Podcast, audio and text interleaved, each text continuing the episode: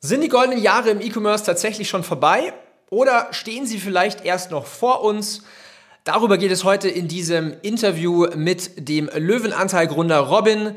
Und es ist ein ultra spannendes Interview, bleibt unbedingt bis zum Ende mit dabei. Hier sind einige Learnings äh, drin, denn viele haben letztes Jahr gestruggelt und äh, Löwenanteil ist mit dem Faktor 3,5x gewachsen. Und alles, was ich an Secrets rauslocken konnte, erfahrt ihr jetzt hier in diesem. Willkommen zum Ecom Secrets Podcast, wo ich darüber spreche, wie du für deinen Online-Shop mehr Kunden gewinnst, deinen Gewinn steigerst und dir eine erfolgreiche Marke aufbaust. Ich teile hier Insights aus meiner Agentur Ecom House, wo wir in den letzten Monaten über 40 Millionen Euro in Werbung investiert und über 120 Millionen Euro Umsatz generiert haben. Viel Spaß! Herzlich willkommen zu dieser neuen Episode hier im Ecom Secrets Podcast und auf diese Episode habe ich mich schon wieder lange Zeit gefreut, denn wir hatten die tatsächlich schon Ende letzten Jahres äh, angedacht zu machen. Und zwar, wir machen heute ein Interview mit dem Löwenanteil Gründer Robin Redelfs. Mich freut es mega, dass du hier am Start bist. Erstmal zum, zum Einleiten, wie geht's dir denn heute? Hi Daniel, grüß dich. Äh, danke für die Einladung und mir geht's gut. Ich hoffe dir auch. Vielen Dank, mir geht's auch gut. Äh, ich habe im Vorgespräch schon gesagt, ich bin aus der Sonne in den Schnee wieder von Teneriffa nach München zurück, aber ähm, im Office arbeitet, sich, arbeitet es sich dann doch irgendwie besser. Und äh, das ist auch nochmal ein ganz anderes Thema. Ja, auf so. jeden Fall spannend, weil äh, Teneriffa werde ich, werde ich jetzt auch, würde ich jetzt auch bevorzugen gerade, aber Oldenburg haben wir zumindest keinen Schnee. Also insofern äh, crazy, dass ihr da gerade Schnee habt. Ja, heute scheint die Sonne, da ist wieder besser. Anyway, ähm, wir sprechen heute über Löwenanteil. Also darfst gerne gleich mal ein bisschen tiefer in das Thema reingehen, was, was ihr überhaupt alles macht, weil vielleicht kennt der ein oder andere Zuhörer Löwenanteil noch nicht. Und ähm, wir werden heute sprechen, ob die goldenen Jahre im E-Commerce tatsächlich schon vorbei sind oder ob sie uns vielleicht sogar noch bevorstehen. Da gibt's ja ganz gespaltene Lager, wenn man so sich so ein bisschen in dieser E-Commerce-Bubble umhört. Dementsprechend lass uns gerne reinstarten. Ähm, Löwenanteil, erzähl mal, die Geschichte dazu. Was hast du vielleicht vorher gemacht? Du hast ja auch einen Co-Founder mit dabei. Schieß einfach ein bisschen raus. Genau, ähm, ja, Löwenteil ist äh, eine DCC-Brand, ähm, die wir 2017 gegründet haben. Ähm, mit wir meine ich mich und meinen Co-Founder Thomas, ähm, mit dem ich gemeinsam vorher in einer Werbeagentur gearbeitet habe. Äh, war ganz lustig. Ähm, ich habe da angefangen und haben uns eigentlich auf Anhieb damals so gut verstanden, dass wir, glaube ich, nach drei, vier Wochen schon darüber gesprochen haben, dass wir irgendwie ein eigenes Startup gründen wollen. Ähm, von daher beide mit, mit klassischem BWL-Background, ähm, haben damals in Oldenburg studiert, ein bisschen separat, Thomas ist ein bisschen älter als ich. Und äh, ja, haben uns dann, wie gesagt, so gut verstanden, dass wir da Ideen ausgetauscht haben und relativ zügig dann auch auf die Idee kamen, äh, leckere Eintöpfe im Glas zu machen, äh, die wir jetzt heute unter der Marke Löwenteil über unseren Online-Shop vertreiben. Ähm, vielleicht kurz erklärt, was das Besondere ist. Äh, Eintopf kennt man ja. Das war aus unserer Sicht damals so eine Kategorie, die ziemlich angestaubt war, ähm, wenn man mal in den Supermarkt gegangen ist und sich die, die Auswahl dort angeschaut hat, war das natürlich alles andere als äh, toll und auch meistens nicht so gesund. Ähm, mit nicht so gesund meine ich äh, schlechte Nährwerte, zugesetzter Zucker, ähm, künstliche Zusatzstoffe, die da drin waren. Wir haben dann aber dieses Konzept oder dieses Produkt genommen und gesagt, damit kann man halt viel, viel Besseres anstellen. Ähm, wir waren beide sehr sportlich und trainingsinteressiert, äh, also beide viel Fitness und Kraftsport gemacht, ähm, hatten dementsprechend einen relativ hohen Kalorienbedarf, aber eben auch einen hohen Proteinbedarf.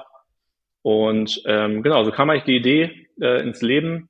Ich war damals auch so ein richtiges Paradebeispiel für mangelndes Meal Prep.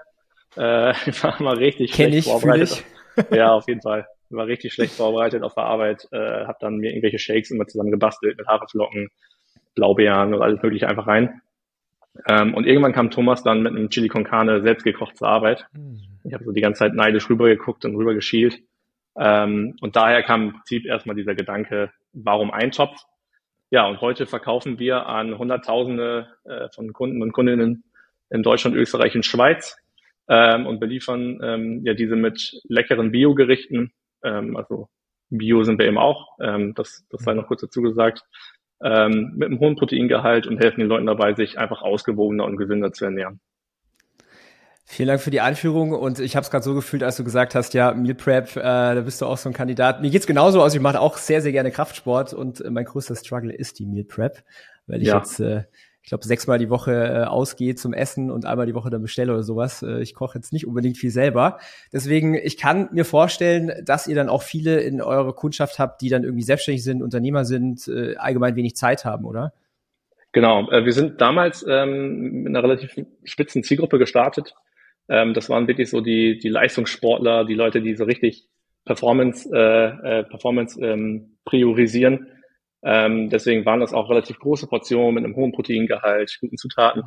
Ähm, vom, vom Preispunkt sind wir relativ gut aufgestellt. Es ist nicht ganz günstig, aber es ist für das, was man da kriegt, halt schon ein sehr gutes Preis-Leistungs-Verhältnis so dass wir dann im Prinzip auch relativ zügig ähm, eine breitere Masse angesprochen haben. Also heute kann man das gar nicht mehr so, so kategorisieren, sondern wir haben halt von, was ich gerade sagte, Sportler, Crossfitter mhm. äh, hin zu ähm, Mama von drei Kindern und will abends einfach jetzt nicht noch irgendwie zwei Stunden in der Küche stehen, sondern halt schnell was Gesundes irgendwie auf den Tisch ähm, bekommen.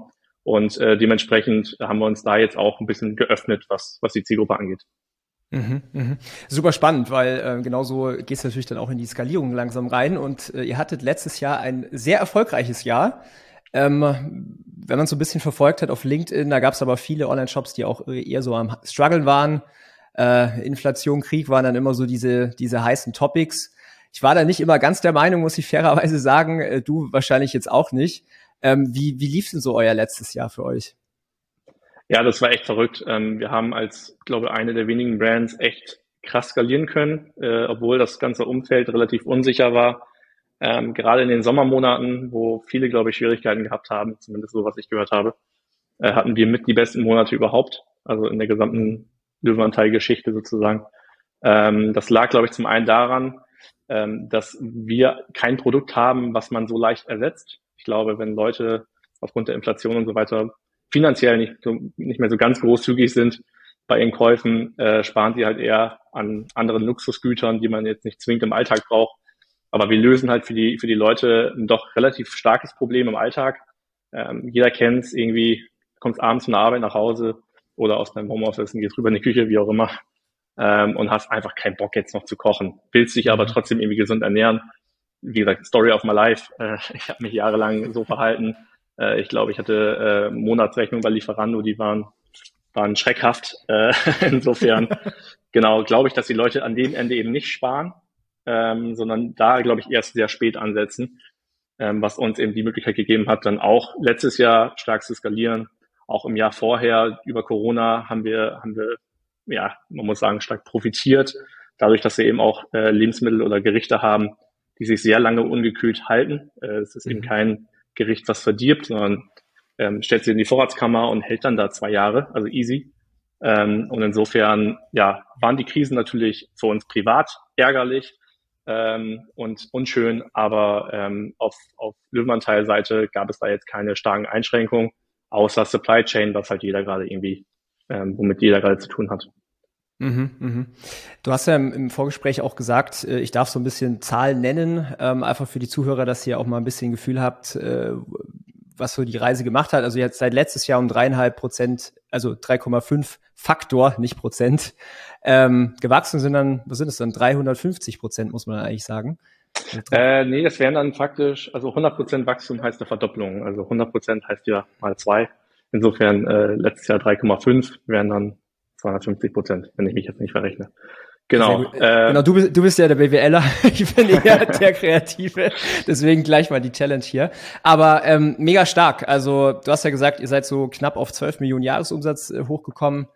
Dieses genau. Jahr geht die Reise steil weiter und das ist natürlich in einem Jahr, wo äh, es im E-Commerce ein bisschen unsicher war, krasse Leistung. Also muss man ja. fairerweise sagen. Das, das, das Spannende ist, wir haben letztes Jahr, ähm, wie gesagt, so den größten Wachstumsschritt eigentlich gehabt ähm, mit diesem 3,5x Wachstum im Prinzip und äh, sind bei knapp 112 Millionen rausgekommen, aber äh, haben in dem Jahr aber auch eine ganze Menge Leute eingestellt. Also unser Team war, glaube ich, im Jahr vorher äh, noch bei vier, fünf Leuten. Äh, wir haben es versucht, möglichst lange, äh, möglichst effizient abzu, abzubilden. Wir sind da echt Fans von, das möglichst lean halt aufzubauen, aber haben dann gemerkt, jetzt mit wachsender Größe, gerade auf Operations-Seite, äh, und auch in den Lieferketten, dass man da einfach äh, auch personell in-house dann Unterstützung braucht und haben dann letztes Jahr auch, weiß nicht, 10, 15 Leute äh, eingestellt über das Jahr hinweg. Das war so der andere Erfolg. Ich meine, das kann man natürlich so und so sehen, aber haben echt viele gute Leute hinzugewonnen.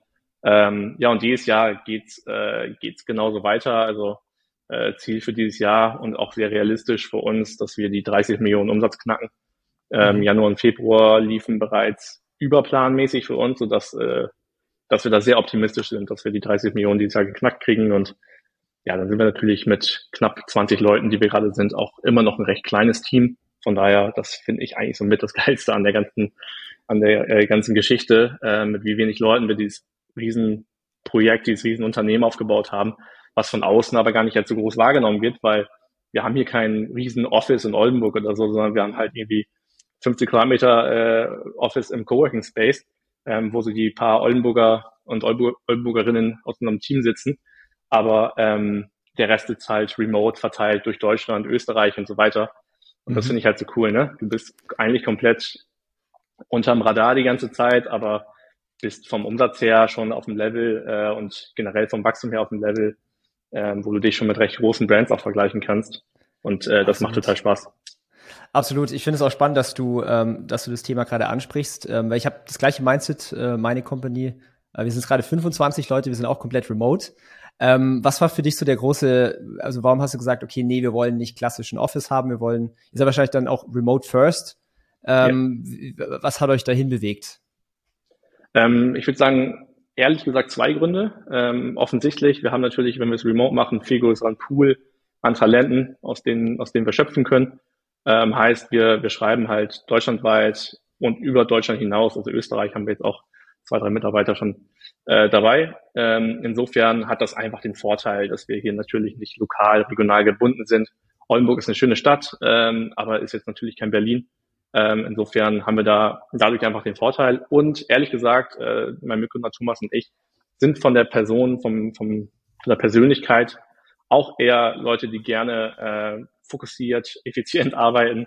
Wir brauchen nicht dieses ganz große Drumherum. Hin und wieder mal ist das schön, wenn wir uns mit dem Team treffen.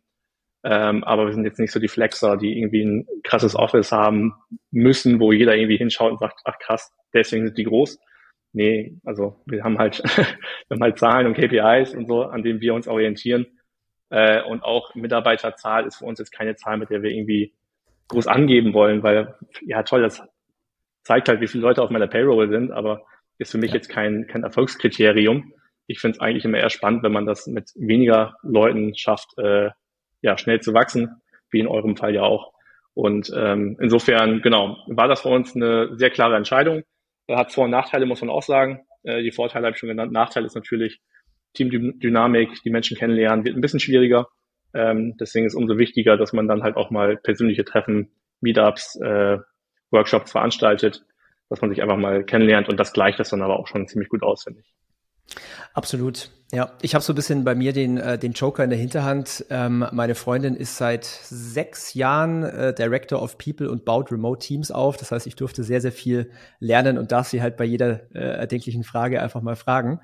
Ähm, vielleicht so als kleinen, als kleinen Tipp, ich weiß nicht, ob ihr das auch macht. Wir machen das zum Beispiel einmal im Jahr, so ein richtig geiles Team-Retreat. Dieses Jahr geht's nach Teneriffa im April ähm, fette Villa mit Catering und Events und sowas. Und das Gefühl des Teams danach ist einfach unersetzbar. Die, das ist so zusammengeschweißt jedes Mal. Und das hat uns auch krass, also ganz krass nach vorne geboostet, was so diese Team-Culture angeht. Deswegen, falls ihr es nicht macht, äh, ich kann es sehr, sehr empfehlen. Ja, macht ähm, Sinn, total, weil wir ähm, jetzt erst, ich sag mal, in kurzer Zeit sehr viele Leute eingestellt haben, sind wir gerade noch an dem Punkt, wo wir sagen, wir warten noch mal ein bisschen ab, weil gefühlt jeden Monat gerade so viele neue dazukommen äh, dass, dass es irgendwie schade wäre, wenn man jetzt schon was Großes plant, aber die Idee haben wir natürlich auch. Äh, aber auch so, wir haben das ähm, die letzten Wochen gehabt, dass immer mal wieder welche aus dem Team zu uns nach Oldenburg kamen und das war halt total geil, einfach die Leute mal persönlich zu treffen, ist, ist natürlich schon noch was anderes. Absolut, ja. Cool, ja, nice. Also schon mal, schon mal sehr, sehr spannende Themen. Ähm, ich würde jetzt mit dir gerne mal reingehen in das letzte Jahr und nachher gehen wir dann in dieses Jahr rein, was so die, die Zukunft bringt. Ähm, Lass uns mal vielleicht anfangen mit, was hat dazu geführt, dass ihr dreieinhalb Mal so groß gewachsen seid letztes Jahr versus 2021? Was waren denn so von der Adlerperspektive so die größten Hebel für euch? Ja, gute Frage. Ähm, ich würde sagen, wir haben einen relativ starken Produktfokus. Ähm, damit fängt natürlich alles an. Ne? Die Leute reden immer sehr schnell über Kanäle, über Adspend und Creatives und AB-Testing und was weiß ich. Ähm, das fängt natürlich erstmal mit dem Produkt an. Da haben wir einen starken Fokus. Wir gehen echt viel in den Dialog, äh, ins Gespräch mit unseren, mit unseren Konsumenten ähm, und merken da halt einfach auch, ähm, wie viel das bringt, was wir für Insights aus diesen, aus diesen Daten halt erheben können oder, oder auch ähm, abwandeln können. Ähm, insofern, wir haben einfach ein gutes Produkt, das muss man halt einfach so sagen. Wir haben ein Produkt, was ein Problem löst. Es ist kein, kein äh, erfundenes Problem, sondern die Leute haben im Alltag eben genau dieses Problem, nichts Gesundes zu essen. Insofern, damit fängt es erstmal an. Äh, und das kombiniert natürlich mit gutem Marketing, mit einer klaren Strategie ähm, und auch einem klaren Fokus. Also wir sind 100% D2C. Das heißt, die Umsätze, die wir machen, die ich gerade genannt habe, die 30 Millionen in diesem Jahr, die wir planen, die wollen wir 100% D2C machen, also ausschließlich über unseren Online-Shop. Äh, warum machen wir das? A, ist das genau unser Game. Also wir, wir fühlen uns da wohl, wir haben da Expertise, wir können das gut. Ähm, und B, Retail, andere Kanäle, die defokussieren dich natürlich erstmal. Wenn du ein Riesenteam hast von 100 Leuten, kannst du das vielleicht irgendwie geil abbilden. Aber in unserem Fall musst du dir vorstellen, ähm, wir drehen unsere Ware so schnell ähm, und unsere Produzenten sind teilweise so sehr ausgelastet, dass wir gar nicht mehr produzieren könnten für neue oder andere Kanäle. Also insofern ähm, haben wir uns sehr stark fokussiert auf D2C ähm, und dann eben auch unsere Expertise in diesem Bereich aufgebaut. Heißt In-house und auch externe Kompetenzen reingeholt. Äh, heißt, wir haben ein gutes In-house-Marketing-Team, äh, wir haben gute Agenturen und Freelancer, mit denen wir arbeiten und können, können uns halt so ähm, auf unsere Produkte, auf unseren Online-Shop, ähm, aber auch eben auf unser Media Buying, unsere Ads fokussieren ähm, und haben da auch ehrlich gesagt ziemlich krass skaliert, also in allen Bereichen. Mhm. Jetzt hast du ähm, ganz spannende Topics gesagt. Ich, ich mache mir nebenher ein bisschen Notizen, dass ich auch gar nichts vergesse hier. Ähm, du hast gesagt, voller äh, Fokus auf das Produkt am Anfang und natürlich auch fortlaufend. Ähm, ich kann mich erinnern, als ich das erste Mal von Löwenanteil gehört und gesehen habe, ich glaube, da war der, ich weiß nicht mehr, was genau der Price Point war, ähm, irgendwann hattet ihr diese Bundles. War dieses Bundle ein entscheidender Punkt für die Neukundenakquise, dass das Ganze noch profitabler wurde? Weil ich glaube, diese Einzeldinger, die lohnen sich wahrscheinlich nicht zu bewerben. Genau, ähm, das ist ein, ein guter Punkt, den du nennst, weil ähm, natürlich Bundles erstmal die Schwelle, die Eintrittsbarriere reduzieren. Äh, Leute müssen sich keine Gedanken machen, was nehme ich jetzt hier, ich kenne die Produkte noch nicht. Deswegen haben wir dann halt so Probierpakete und so weiter. Ähm, insofern hat das geholfen, definitiv, sowohl bei der Conversion Rate als auch beim Average Order Value. Ähm, wir haben aber vorher auch schon relativ hohe Warenkörbe gehabt. Ähm, dadurch, dass wir einfach ein recht reduziertes Produktportfolio haben. Wenn du jetzt mal schaust, wir haben jetzt acht Gerichte, äh, dann musst du dich jetzt nicht 30 Minuten lang mit äh, beschäftigen, welche Sorten du nimmst, sondern du bestellst halt und wahrscheinlich nimmst du die allermeisten davon. Also mhm. insofern, ähm, klar, die Bundles sind ein, sind ein Faktor, ähm, aber wir haben ohnehin ein Produktportfolio, was dazu animiert, sage ich mal, jetzt nicht ganz wenig zu bestellen. Kostenlosen Versand gibt's bei uns ab 59 Euro. Ähm, das heißt, auch diese Schwelle ist natürlich irgendwie attraktiv zu überschreiten aus Kundensicht. Ähm, aber haben eben auch viel getan, um das ähm, nicht nur transactional zu sehen und zu konvertieren, sondern damit das eben auch einen Sinn hat. Also wenn ich mir so viele Produkte bestelle, muss das für mich als, als Konsument ja auch geil sein. Ich muss ja damit auch was anfangen können. Ich muss die ja im besten Fall aufessen, damit ich nochmal bestelle und nochmal bestelle äh, und die nicht irgendwie im Vorratsschrank ähm, verstauben. Und insofern sollte man da vielleicht jetzt auch nicht zu sehr übertreiben. Klar, ein hoher AOV ist immer attraktiv. Man muss sich natürlich aber auch die Retention angucken. Wann bestellt äh, ein Kunde oder eine Kundin nach? Ähm, und äh, ja, diese Kombination aus diesen beiden Faktoren, AOV und aber auch Retention beziehungsweise Repurchase Rate, ähm, sind für uns immer sehr, sehr spannend. Was ich ja cool finde, ist, was du äh, gesagt hast mit, ähm, ihr, geht ein, ihr geht ein Problem an, also ihr verkauft über einen Pain und ähm, erfahrungsgemäß auch, also wie gesagt, aus meiner Erfahrung und ich habe den Pain teilweise bis heute, ähm, der ist halt auch riesig groß. Das, ich habe keine Zeit, äh, ich möchte auch vielleicht nicht kochen, also ich, ich zum Beispiel sage, ich habe gar keine Zeit zum Kochen, ich will es auch nicht. Ähm, Trotzdem will ich mich aber gesund ernähren und will halt irgendwie auch meine Fitnessziele erreichen und weiß halt ganz, weiß eigentlich jeden Tag, dass äh, das gerade so der, der Engpass ist, so diese, diese Nutrition. Ne? Und äh, den Painpoint geht ihr halt an und habt in einer richtig smarten und smoothen Lösung quasi in Eintöpfen, also quasi auch ein neues, nicht ein neues Produkt, aber quasi in einem ganz neuen Kontext ähm, hervorgebracht und äh, dadurch dann wahrscheinlich auch die Positionierung und halt die Marketing-Message äh, entwickelt. Ja. Ja, ganz genau. Vielleicht, ja. Danke, danke, danke dir erstmal, danke dir erstmal für die netten Worte. Äh, es freut mich. Äh, und genau wie du es beschreibst, ist es natürlich im Kern auch richtig, Ähm, bei uns ist es natürlich wirklich die Kombination aus das Problem des, des Kochens, nenne ich das jetzt mal, ähm, Leute, die einfach keine Zeit haben und natürlich auch Leute, die Sport machen, Fitness machen, Muskelaufbau betreiben oder abnehmen wollen, die sind natürlich auch auf gewisse Nährwerte angewiesen, auf gewisse Kalorien.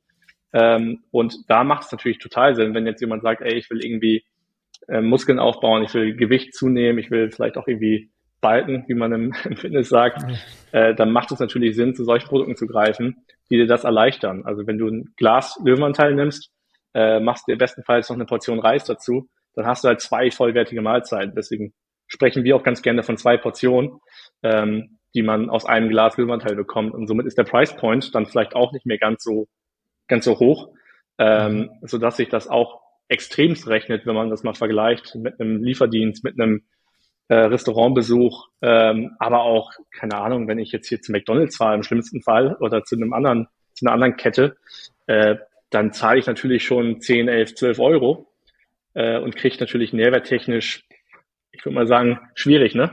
Ähm, schwierig. Genau. Insofern sind das natürlich diese Kombination aus Problemlösern, die wir da einfach bieten, äh, die uns da in dem Fall auch erfolgreich machen. Mhm. Du hast nochmal äh, auch was Spannendes gesagt, und zwar, ähm, ihr wart oder seid wahrscheinlich immer noch sehr, sehr stark im Dialog mit den Konsumenten. Ich weiß von den äh, Podcast-Zuhörern, ich, ich bekomme immer wieder Messages auf, äh, auf Instagram, wo die Leute fragen so, hey, ich kenne meine Zielgruppe noch nicht so wirklich, wie kann ich die besser kennenlernen? Was, was hat für dich oder was hat für euch so am besten funktioniert, um, um besser die Zielgruppe zu verstehen?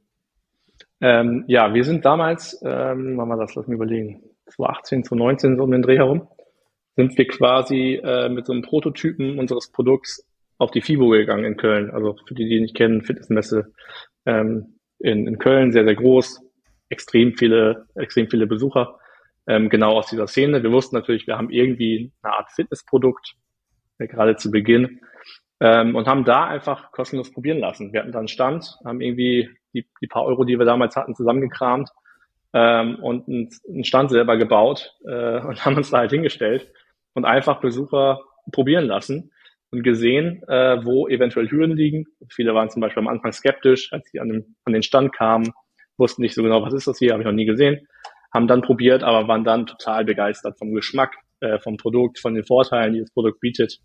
Also insofern äh, da auch mal persönlich wirklich in real life, muss man ja mal dazu sagen, ja. ähm, mit, den, mit den Menschen in Kontakt zu treten und einfach mal Leute probieren zu lassen, die vielleicht nicht die eigenen Geschwister oder Freunde sind ähm, ist ein, ein super Aspekt. Bei anderen Produkten natürlich genauso. Einfach schauen, wie kommt das Produkt bei Menschen an, die äh, gegebenenfalls zu einer gewissen Zielgruppe gehören. Und dann kann man sich dem antesten. Das haben wir gemacht. Wir haben dann gesehen, okay, funktioniert. Fitnessszene an sich hat gut reagiert und haben dann angefangen, Ads zu schalten mit kleinen Budgets eben genau für diese Zielgruppe. Und wenn mhm. das dann funktioniert, dann hast du natürlich äh, ja, im Idealfall deine Zielgruppe gefunden. So ist es, so ist es. Was ich teilweise auch mache, ist ähm, über LinkedIn, äh, über über Instagram einfach eine Story-Umfrage. Äh, ich zum Beispiel, wir hatten äh, letztes Jahr hatten wir eine Marke so für Hundeartikel und da wollte ich mhm. einfach mich mit der Zielgruppe austauschen, habe eine Story gemacht, wer von euch hat einen Hund und hat Bock zehn Minuten auf ein Telefonat.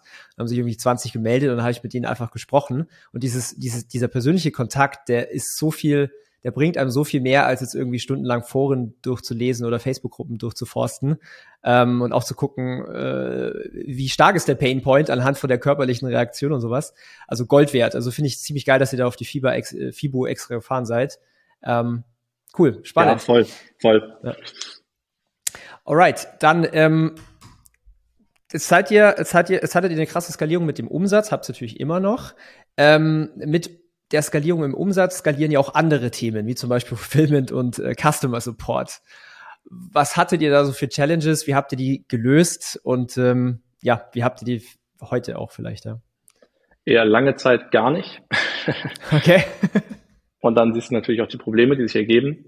Ähm, wir sind allerdings sehr, also unsere Strukturen sind halt extrem dynamisch. Das heißt, wir können dann schon relativ schnell reagieren, wenn wir sehen, hier haut was nicht hin. Ähm, aber das sind genau die zwei Themen. Also Fulfillment, echt Schwierigkeiten mit gehabt, auch schon oft daneben gelegen, ehrlich gesagt.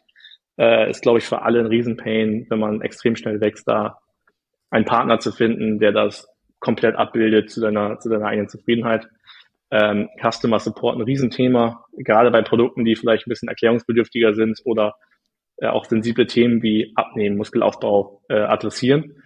Insofern haben wir da sehr schnell unser Customer Support Team aufgestockt. Ich bin auch heute noch der Meinung, also lieber ein, zwei Support Agents zu viel im Team als irgendwie ein zu wenig. Ähm, das ist so das Letzte, woran man wahrscheinlich im Zweifel sparen sollte, weil äh, du dir damit wirklich Kunden vergraulen kannst. Also wenn, wenn deine Customer Experience äh, im Kontakt mit dem, mit dem Support irgendwie schlecht ist, dann bringen dir deine Ads auch nichts. Dann brauchst du nicht äh, einen wilden CAC äh, in deine Ads bezahlen, wenn du an dem Ende dann irgendwie sparst. Deswegen haben wir da relativ schnell aufgestockt.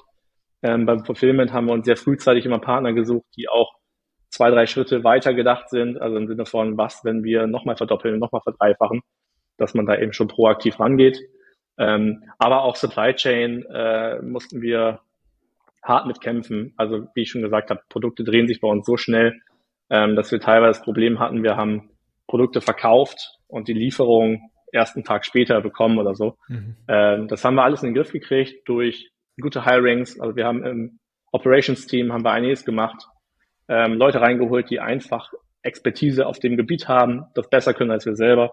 Glaube ich immer ein wichtiger Punkt beim Thema Hiring, dass man eben nicht nur schaut, wer, wer gefällt einem zwischenmenschlich, finde ich auch total wichtig, sondern eben auch ähm, dich als Gründer oder als Gründerin ähm, ergänzt oder im besten Fall äh, sogar äh, Dinge deutlich besser macht als du. Und das haben wir konsequent verfolgt letztes Jahr, sind dadurch jetzt ziemlich gut aufgestellt im Operations-Bereich.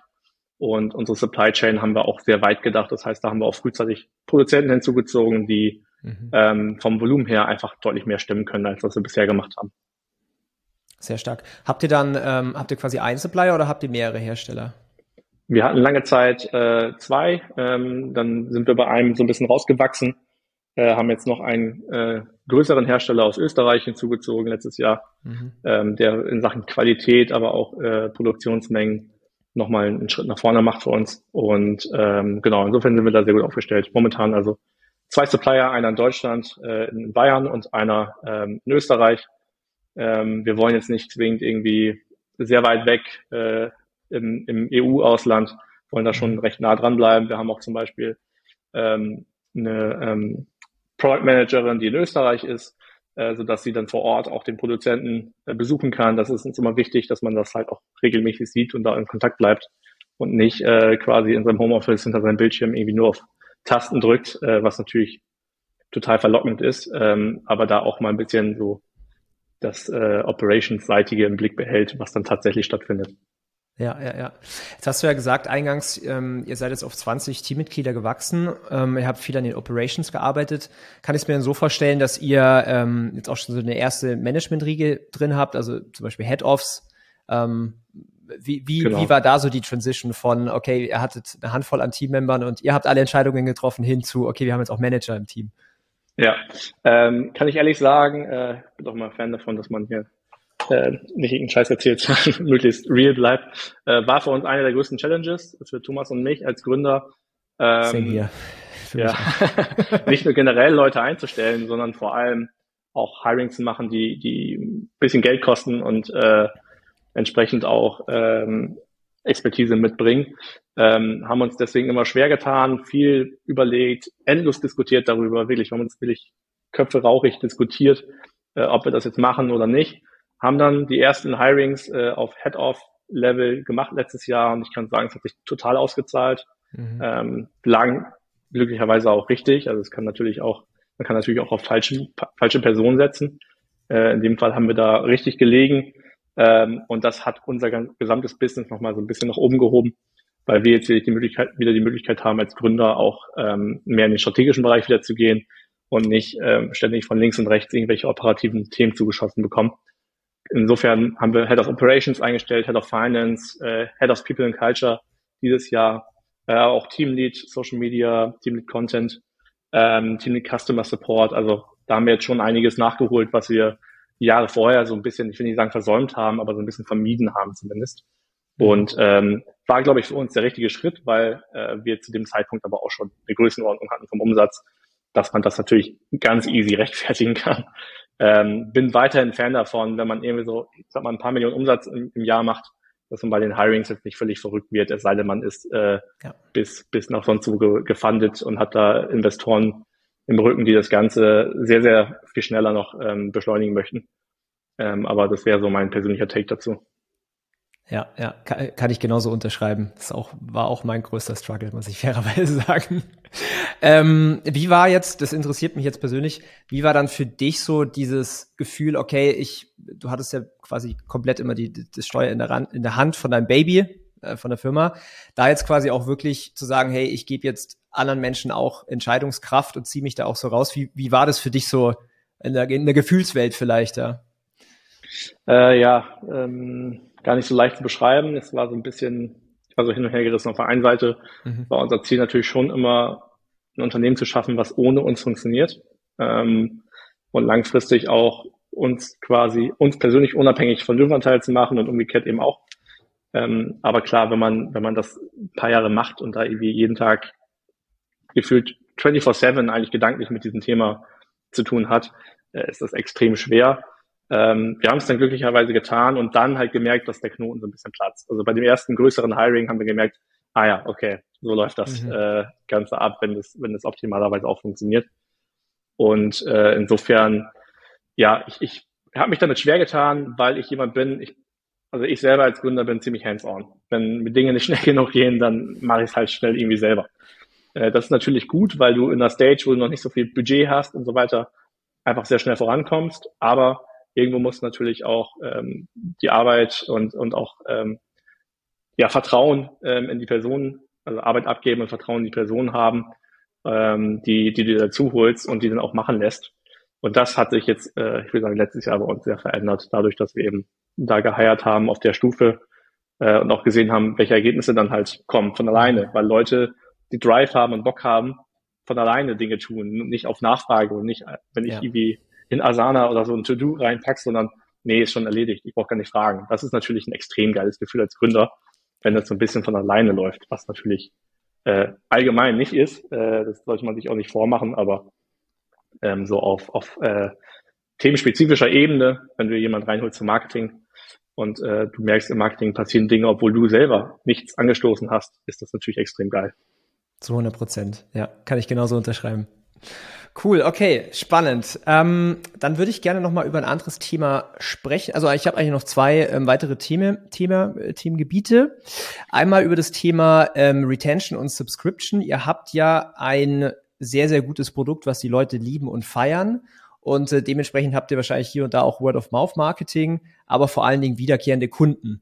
Ähm, was hast du da vielleicht für Learnings oder was möchtest du da teilen äh, in Bezug auf Retention und Subscription? Ähm, Subscription vielleicht vorweg ist bei uns jetzt noch kein so großes Geschäft. Ähm, wir haben kein so riesiges Produktportfolio, wie ich schon erwähnt habe. Insofern bestellen sich die allermeisten äh, die, die Produkte einfach über eine reguläre Bestellung, weil man auch teilweise zwei, drei Monate mit der Bestellung dann hinkommt, äh, je nachdem, wie viel man sich bestellt hat. Wir haben relativ hohe Warenkörbe, hatte ich schon, schon angedeutet, ähm, so dass wir da ähm, jetzt nicht zu sehr pushen wollen mit einem Abo, für viele ist es cool, gerade die Leute, die vielleicht auch sportlich sehr aktiv sind, gerade ähm, ein Ziel verfolgen, irgendwie gerade Muskeln aufbauen wollen, da macht es natürlich Sinn, dass man das sehr regelmäßig konsumiert. Ähm, insofern Abo-Modell super spannend, würde ich mir aber generell, glaube ich, gründerseitig, je nachdem, was man verkauft, aber nicht zu viel Hoffnung am Start, am Anfang machen, weil Leute eher erstmal skeptisch sind gegen Abos, auch erstmal so ein, also die Leute haben ja heutzutage irgendwie 16 äh, Streaming-Abos, äh, dann noch irgendwie jetzt ein Produktabo abzuschließen, ist schon eine kleine Hürde. Und insofern ähm, läuft unser Retention-Business oder unsere Retention grundsätzlich eher über reguläre Bestellung ähm, und über einen kleineren Teil über Abos. Da kann ich nur sagen, ähm, Retention sollte absoluter Fokus sein, ähm, wenn man irgendwie D2C-mäßig auch halbwegs profitabel über die Runden kommen will. Sonst wird es halt verdammt schwer. Also in einem Meta- und Google-Umfeld heutzutage ähm, auf, dem, auf dem First Sale irgendwie profitabel zu sein, ist schon eine Challenge.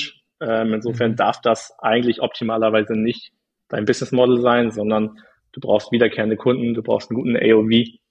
Ähm, und da sich einfach in den Konsumenten zu versetzen, hat uns immer sehr geholfen. Ähm, wo wir dann auch gemerkt haben, wir können jetzt hier auch irgendwie nicht zu große Pakete verkaufen, weil, weiß nicht, wenn mir, wenn mir die Produkte nicht schmecken, dann habe ich halt total negative Erfahrungen mit meinem ersten Kauf gemacht ähm, und habe aber total viele Produkte rumstehen. Das hilft jetzt auch Word of Mouth nicht unbedingt. Ähm, gleichzeitig da aber an den richtigen Stellen zu pushen, zu sagen, hey, du hast, weiß nicht, 60 Tage nicht bestellt. Wie wäre es nochmal? Wir haben noch einen kleinen Gutschein für dich, so die, die üblichen Retention-Maßnahmen. Die machen wir natürlich auch. Ähm, aber da vor allem in die Analyse zu gehen, mit den Kunden zu sprechen, woran liegst, dass du nicht nochmal bestellt hast, ist so der Klassiker, ähm, ist Gold wert. Auch wenn es total einfach ist, machen es die, trotzdem, die meisten trotzdem nicht. Mhm. Ähm, und da sollte man seine Hausaufgaben auf jeden Fall machen. Da lügen sich die meisten ins Fäustchen und versuchen irgendwie über Marketingmaßnahmen, über irgendwelche äh, E-Mail-Flows dann Kunden zu retten, die aber überhaupt keinen Bock mehr aufs Produkt haben. Also mhm. insofern da an den richtigen Stellen anzusetzen und so ein bisschen einfach, was du vorhin geschrieben hast, Vogelperspektive zu haben, Makroperspektive ähm, auf, auf das eigene Produkt und das eigene Konsumverhalten noch zu haben, ähm, wie man eben selber auch als Kunde sich verhalten würde, ist immer totaler, total spannender Aspekt. Wird aber immer schwieriger, je länger man natürlich im eigenen Business operativ dabei ist, äh, da diese, diesen neutralen Gedanken beizubehalten. Aber ich finde ihn total wichtig. Habt ihr euch mal ähm, Gedanken gemacht, also ihr seid ihr bestimmt auch am entwickeln an Folgeprodukten, äh, dass die Retention, also dass halt noch mehr ähm, der Customer Lifetime Value steigt. Habt ihr euch mal, ähm, also habt ihr mal drüber nachgedacht, vielleicht auch digitale Produkte hintenrum zu verkaufen, vielleicht sogar irgendwie Produktivitätscoachings oder irgendwelche Fitness-Online-Kurse, solche Sachen? Ähm, Im Bereich Coaching jetzt nicht zwingend, aber grundsätzlich, ich sag mal, digitale Produkte an deine physischen anzuknüpfen, ist natürlich erstmal ein guter Gedanke. Ähm, diskutieren wir immer mal wieder drüber, wollen da aber was schaffen, was einen echten Mehrwert hat und nicht irgendwie tausendfach im Internet schon äh, als kostenlose PDF irgendwo zu bekommen ist. Deswegen ähm, schauen wir immer, also auch bei den Produkten sind wir halt knallhart, wenn wir sagen, wir haben eine Idee vom Produkt, aber irgendwie ist es nicht so geil und wir machen es halt irgendwie dann doch nur, weil wir irgendwie Retention erzeugen wollen. Das ist der falsche Gedanke. Also halt zu mhm. gucken, irgendwie, das ist ein Killer-Produkt, du hast irgendwie ein echtes Problem, was du löst. Und das wäre bei digitalen Produkten halt auch wieder so. Wenn wir jetzt einen coolen ähm, Guide haben, wie man tatsächlich mit unseren Produkten abnimmt, das ist sowas, was wir zum Beispiel immer wieder besprechen, weil wir viele Erfolgsstories kennen aus äh, unserem Kundenumfeld, äh, die echt wirklich massive Erfolge ähm, erzielt haben mit unseren Produkten, sei es in die eine oder andere Richtung. Also Leute, die Schwierigkeiten haben zuzunehmen, gibt es ja auch. Ähm, da hilft es natürlich auch, kalorisch ähm, ähm, Produkte zu konsumieren, die kalorisch ein bisschen höher angesetzt sind. Ähm, genau, insofern haben wir diesen Gedanken, haben wir bisher aber nicht so priorisiert, weil wir immer noch ein recht kleines Produktportfolio haben und da jetzt einen anderen mhm. Fokus gerade einfach haben. Ich bin äh, so ein Beispiel, also ich tue mir jetzt tatsächlich ein bisschen schwer mit äh, zunehmen. Ich muss da richtig reinfressen, dass ich da auf meine Kalorien ja, ja. komme. Bei mir das Gleiche. Absolut. Ist ja auch klar, wenn du, wenn du einen guten Stoffwechsel hast und du gehst dann noch irgendwie ja. Vier, fünf Mal die Woche trainieren, äh, dann braucht der Körper entsprechend Energie und daran scheitert es bei den meisten halt. Ähm, und da haben wir ursprünglich angesetzt. Das ist ja, daher kommen wir ja eigentlich. Cool. Ähm, ich möchte jetzt vielleicht noch äh, über ein Thema sprechen und zwar ähm, Marketingkanäle, äh, wie ihr quasi auch dahin gekommen seid, über welche Kanäle ihr gewachsen seid. Ähm, Habe ich auch wieder letztes Jahr oft gesehen, so viele, viele haben so Shiny Object auf TikTok, so das ist das neue günstige Facebook und die günstigen CPNs von Instagram damals. Ähm, aber wie siehst du das? Ist es wirklich so, dass TikTok jetzt alle Brands rettet oder ähm, wie, wie seid ihr da so Marketing äh, Kanal, kanalmäßig aufgestellt? Kann sicherlich, also will ich gar nicht ausschließen, dass es bei anderen, anderen Brands so ist. In unserem Fall fahren wir bereits sehr, sehr gut mit dem, was schon da war. Also sprich Meta-Ads ist bei uns weiterhin so der, der größte Kanal, über den wir am stärksten skalieren. Äh, aber auch Google und YouTube Ads funktionieren bei uns sehr gut. Ähm, wir haben viele Influencer, wir haben inzwischen ein ganzes Influencer-Marketing-Team. Ähm, darüber erzielen wir sehr gute Ergebnisse. Insofern haben wir jetzt nicht den ganz großen Need, irgendwie jetzt total viel Budget auf TikTok zu shiften, äh, weil jetzt irgendwie unsere CPM total äh, in, in, in die Höhe geschossen sind. Das ist bei uns nicht so sehr krass der Fall. Äh, klar, im Durchschnitt ist alles ein bisschen teurer geworden, aber wir haben ja auch auf der anderen Seite optimiert und Maßnahmen äh, entwickelt, die dagegen wirken.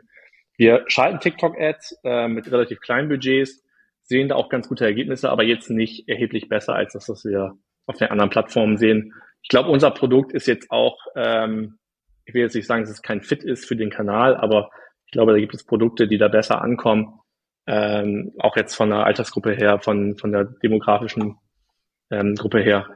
Insofern sind wir da natürlich dabei. Ähm, wir müssen möglichst früh immer ansetzen. Wir dürfen sowas natürlich auch nicht verpassen. ähm, haben auch einen eigenen TikTok-Kanal, äh, der jetzt noch nicht riesig ist, aber wir arbeiten dran.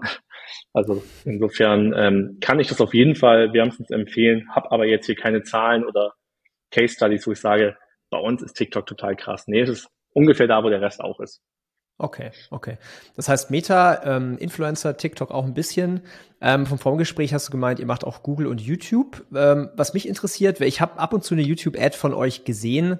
Ähm, wie, wie ist der so, wie ist der Kanal so für euch? Weil das machen, glaube ich, nicht so viele E-Com-Brands.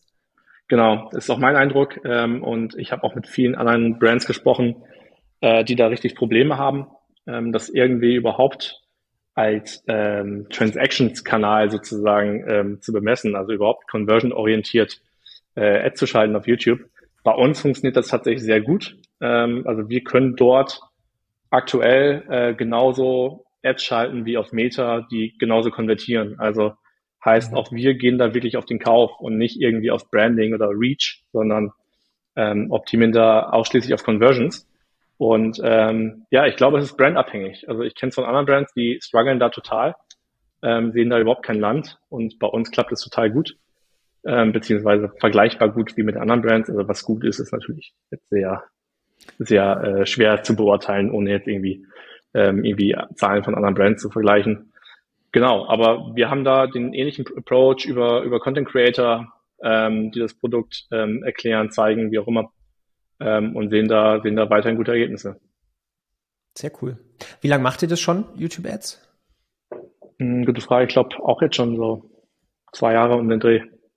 Stark, stark. Ja, war aber von cool. vornherein so, muss ich dazu sagen. Es war jetzt kein Kanal, der total schwierig anlief, wo wir dann ewig gebraucht haben. So, ich glaube, nach zwei, drei Monaten war der Kanal auf dem Level, wo wir gemerkt haben, das, das geht in die richtige Richtung. Und äh, für uns ist das halt normal, weil wir es irgendwie nur so kennen. Für andere Brands ist das wie gesagt, Riesenstruggle. Sehr cool. Ähm, findest du das äh, leichter zum Skalieren? Also ich bin jetzt nicht der absolut größte YouTube-Ads-Experte. Ähm, was ich so aus der Bubble halt höre, ist, ähm, es ist einfacher und konstanter zu skalieren. Also kannst du einfach Budgets hochdrehen. Ist aber bei Meta jetzt nicht immer ganz so einfach. Da braucht es ja auch ein bisschen mehr Ads und so, und so weiter.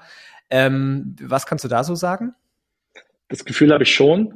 Ähm, allerdings ähm, also wir sind von unseren YouTube-Ads vom Ad-Spend auch nicht auf einem Level wie bei unseren Meta-Ads. Das will ich schon noch dazu sagen, äh, aber es geht schon in eine ähnliche Richtung. Ähm, ich mache unsere Ads nicht selber, deswegen kann ich dir jetzt keine hundertprozentige Antwort geben, aber mein Gefühl ist schon, dass sich Budgets besser und schneller anpassen lassen, also dass man im Prinzip stärker surfen kann. ähm, das finde ich bei, bei Facebook und Insta-Ads schon noch ein bisschen schwieriger, ähm, da jetzt auch intradaily irgendwie Budgets hinher zu shiften, bei uns ist zum Beispiel so, dass die Abende meistens besser laufen als der Morgen. Mhm. Das heißt, wenn du irgendwie ein Budget festlegst, dann merkst du natürlich am Morgen schon so ungefähr geht es in die richtige Richtung. Das kann aber am Abend total anders aussehen und äh, viel besser sein.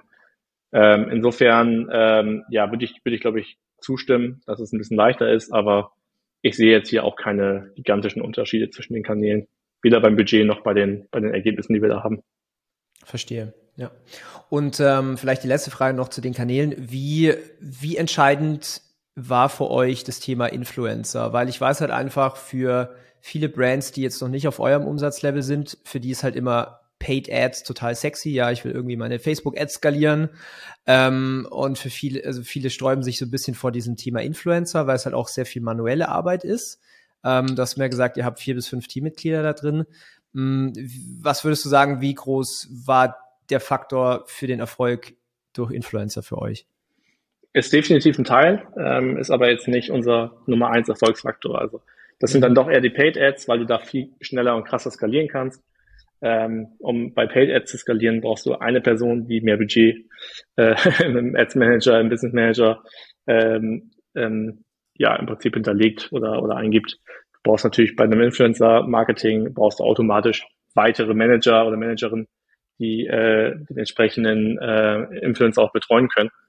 Also bei uns sind es äh, schon erheblich viele Influencer inzwischen, auch ein erheblicher Teil des Umsatzes.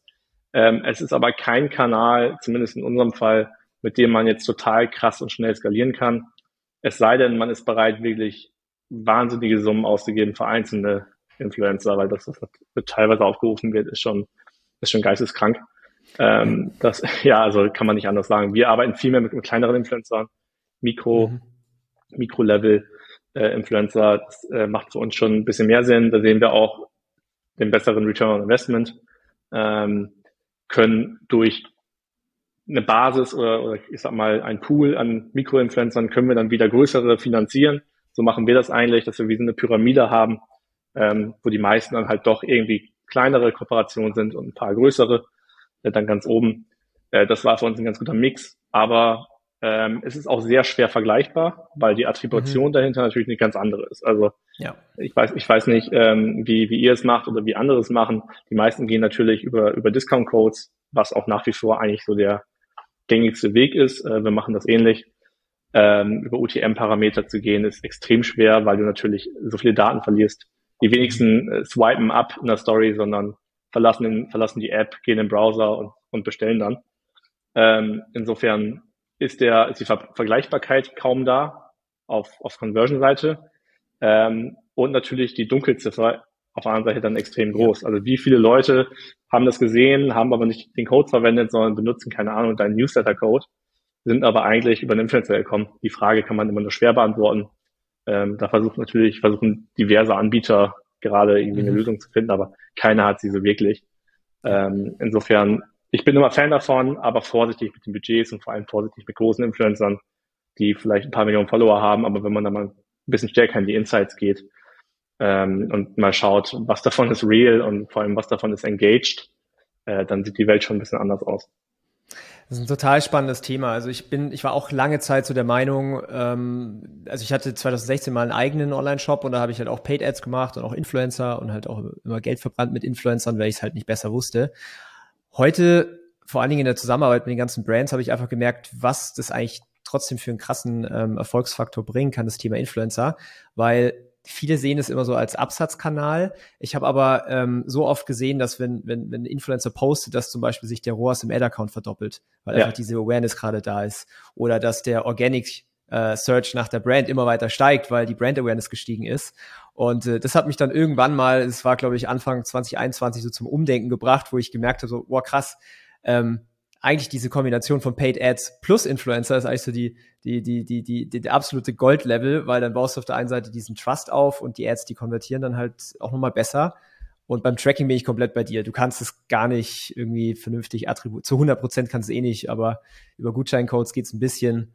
Ähm, wir haben zum Beispiel auch oft mit, äh, mit so, mit so, so Link-Tools gearbeitet, wo man einen Tracking-Link ja. dem Influencer gibt. Dann verwenden die das nicht, weil sie die auf die Startseite äh, einfach die, die normale URL posten und sowas the struggle is real, ähm, aber es ist äh, absolut valider Kanal, ja, gehe ich dir gehe ich vollkommen Gerade in der Kombination. Und das ist halt ja. immer, äh, die, die korrekte Antwort darauf ist immer, mach, mach von allem so ein bisschen was und dann, dann schau mal, ob du Tendenzen erkennst. Dass man sich immer zu sehr auf die einzelnen KPIs dann äh, versteift, ist auch nicht so gut. Äh, dann anzufangen, wie gesagt, Discount Codes, äh, Sales zu vergleichen mit irgendwie Facebook Attribution oder ähm, weiß ich nicht, TikTok oder so. Das äh, macht dann immer relativ wenig Sinn. Wir gucken uns in der Regel ohnehin den New Customer ROAS im gesamten Shop an. Mhm. Äh, und wenn wir sehen, da war irgendwie eine Kooperation, die total teuer war, dann müsste der an den Tag halt extrem gut sein. Äh, wenn dem nicht so ist, dann hat die Kooperation anscheinend äh, nicht so schnell gefunkt. Aber dass die sich gegenseitig befeuern, diese Kanäle, ist absolut richtig. Wir sehen es auch, wenn wir eine Newsletter-Kampagne rausschicken. Wir haben inzwischen eine ziemlich große Liste an Kontakten. Ähm, dann äh, geht auch der Facebook ROAS hoch. Also ja. Das äh, siehst du über alle Kanäle hinweg. Deswegen äh, Attribution, super spannendes Thema, aber auch eins, womit man sich teilweise, würde ich sagen, zu viel beschäftigt, ja. äh, anstatt wirklich so an den Basics zu arbeiten. So ist es. Bin ich ein großer Verfechter von. Könnte man jetzt wahrscheinlich noch äh, drei Stunden über dieses Thema weiter erzählen. Da habe ich auch sehr, sehr viele Erfahrungen machen dürfen bisher. Ähm, cool, okay. Ich möchte jetzt mal an der Stelle ähm, 2022 quasi abschließen. Also vielen Dank schon mal für die ganzen Learnings und ich glaube, für die Zuhörer war das richtig spannend. Ähm, was mich jetzt brennt interessiert und wahrscheinlich auch die Zuhörer ist, 2023, wie kommt ein Löwenanteil von 12 auf 30 Millionen? Was, was glaubst du, sind so die Game Changer dieses Jahr? Mhm. Äh, das ist eine sehr gute Frage, mit der ich mich auch selber natürlich intensiv schon beschäftigt habe, weil ehrlich gesagt unser Geschäft gerade so schnelllebig ist und wir so schnell wachsen, dass man gar nicht mehr so viel Zeit hat zu reflektieren und wirklich zu verstehen, äh, warum genau hat das so funktioniert für uns. Ich kann nur wieder betonen, dass der Produktfokus bei uns sehr hoch ist. Wir, wir launchen neue Sorten dieses Jahr. Das hilft immer extrem, auch unsere Bestandskunden mitzunehmen. Ähm, haben uns aber auch extrem verbessert, einfach im Media Buying, ähm, sowohl auf Creative, Creative Seite als auch im tatsächlichen Media Buying. Ähm, haben da Engels ausprobiert im letzten Jahr, die dieses Jahr sehr gut funktionieren, ähm, sind auch deutlich offensiver mit den Budgets, also haben auch mhm. einfach Budgets extrem hochgeschraubt. Ähm, auch wissentlich, dass man vielleicht nicht äh, jeden Tag profitabel ist, sondern auch mal auch mal äh, ein bisschen Geld mitbringen muss.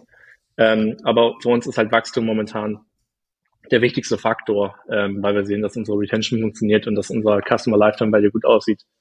Ähm, insofern, ja, also gewisse Aggressivität äh, im, im Scaling äh, haben wir mitgebracht. Wir haben gute Produkte. Wir haben inzwischen natürlich auch einfach hunderttausende Kunden, ähm, auf die wir in Anführungsstrichen zurückgreifen können im Sinne von Newsletter-Marketing, mhm. äh, WhatsApp-Marketing, generell Retention ähm, sodass wir inzwischen eine relativ hohe ähm, wiederkehrende äh, Revenue-Basis haben, jeden Tag, ähm, mhm. sodass wir auch ohne New Customers im Prinzip einen sehr, sehr guten Umsatz machen. Das heißt, jeder, jeder neue Kunde kommt ja oben drauf. Das heißt, dieses, dieser, dieser Berg, der sich da baut an, äh, an potenziellen Umsatz, der wird ja immer größer. Und insofern äh, ist das die Antwort darauf. Wir haben einfach in sehr kurzer Zeit über die letzten Jahre extrem viele Kunden gewonnen, ähm, die unsere Produkte überwiegend gut finden ähm, und sind gleichzeitig äh, ziemlich erfolgreich mit unseren äh, Marketingmaßnahmen und unseren Ads, um auch weiter, äh, auch in 2023 weiter profitable Kunden zu gewinnen.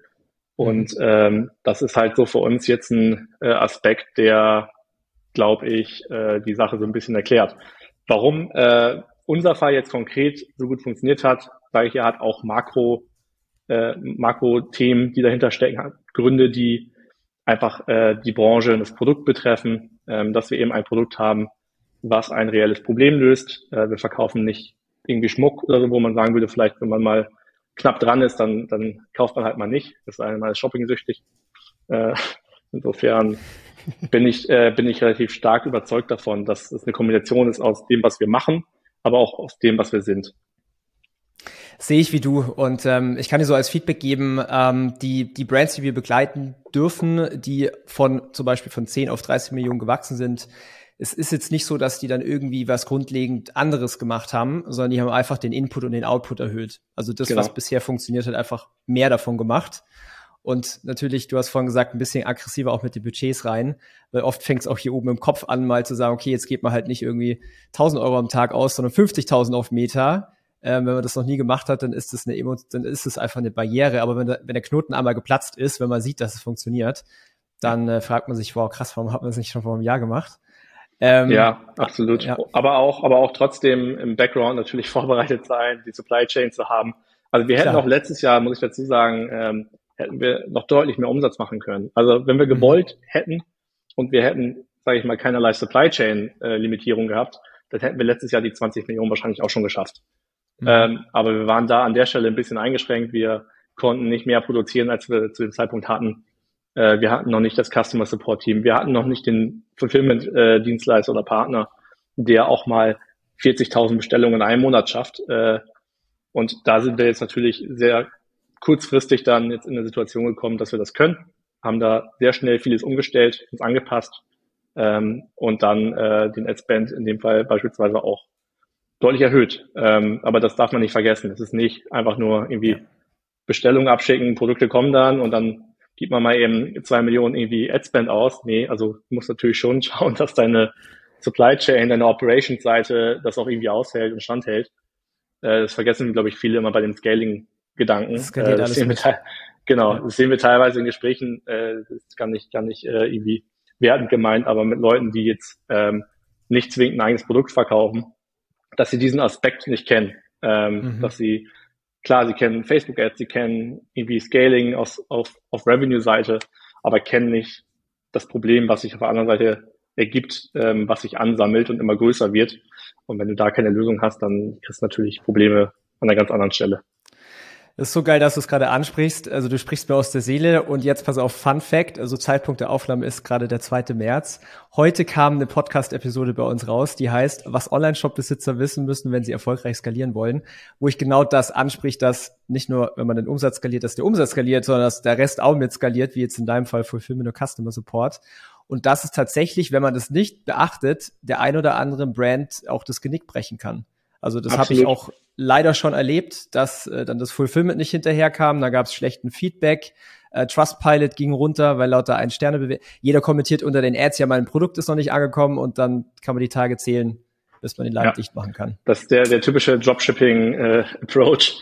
Äh, Ganz genau. Halten die, halten die Businesses dann natürlich nicht lange durch, äh, weil Ganz genau. irgendwann natürlich Google-Rezensionen und so ähm, eindeutig sind insofern total gut, dass du dann eine Folge aufnimmst und darauf hinweist. Es machen, wie gesagt, nicht so viele. Äh, alle reden so gerne über diese glorious äh, äh, Topics wie, wie Adspend und äh, irgendwie Creative Testing. Also ist natürlich alles super spannend und klar kann man da viel erreichen. Aber es gibt halt auch so ein paar Themen, die nicht ganz so sexy sind, die irgendwie aber zwangsläufig dazugehören. So ist es. Ja. Wow, so, wir haben fast die Stunde voll. Ähm, Robin, an der Stelle erstmal vielen Dank äh, für die ganzen Insights und äh, einfach die Offenheit, auch die, über die ganzen Themen zu sprechen, ist ja auch nicht selbstverständlich.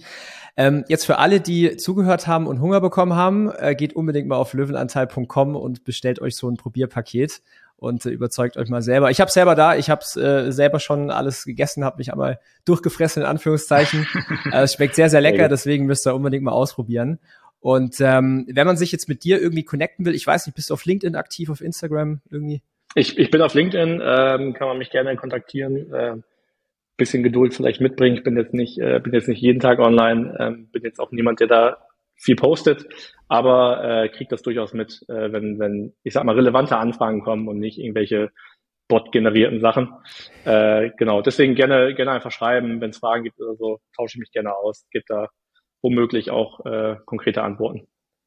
Sehr cool. Nice. Dann äh, herzlichen Dank, Robin, für deine Zeit. Und äh, es war mega cool, die Podcast-Episode. Ich glaube, da war sehr, sehr viel Mehrwert dabei. Und du bist jederzeit wieder herzlich eingeladen. Falls du mal im Süden von Deutschland bist, in München, äh, let me know. Dann gehen wir mal was Gesundes essen. Und ja, ja, in Bayern nicht, nicht ganz so leicht. Äh, lecker, lecker, lecker, ja, gesund, muss man da mal schauen, was wir finden. Nee, gerne. Also auch, auch danke an dich, hat Spaß gemacht und äh, ich glaube auch, ähm, dass hier vielleicht ein paar Sachen bei waren, die, die wertvoll sind, äh, hoffe ich zumindest. Und ja, macht, macht Laune mit dir zu sprechen. Äh, hoffe, für dich geht das Jahr oder für euch geht das Jahr auch ähm, erfolgreich aus und genau, wir, wir sprechen nochmal und updaten uns. Sehr cool. Dann grüß mir den Thomas von, von, äh, von mir und ich wünsche dir jetzt erstmal äh, viel Erfolg und eine schöne Woche. Das wünsche ich dir auch. Mach's gut, Daniel. Ciao. Ciao.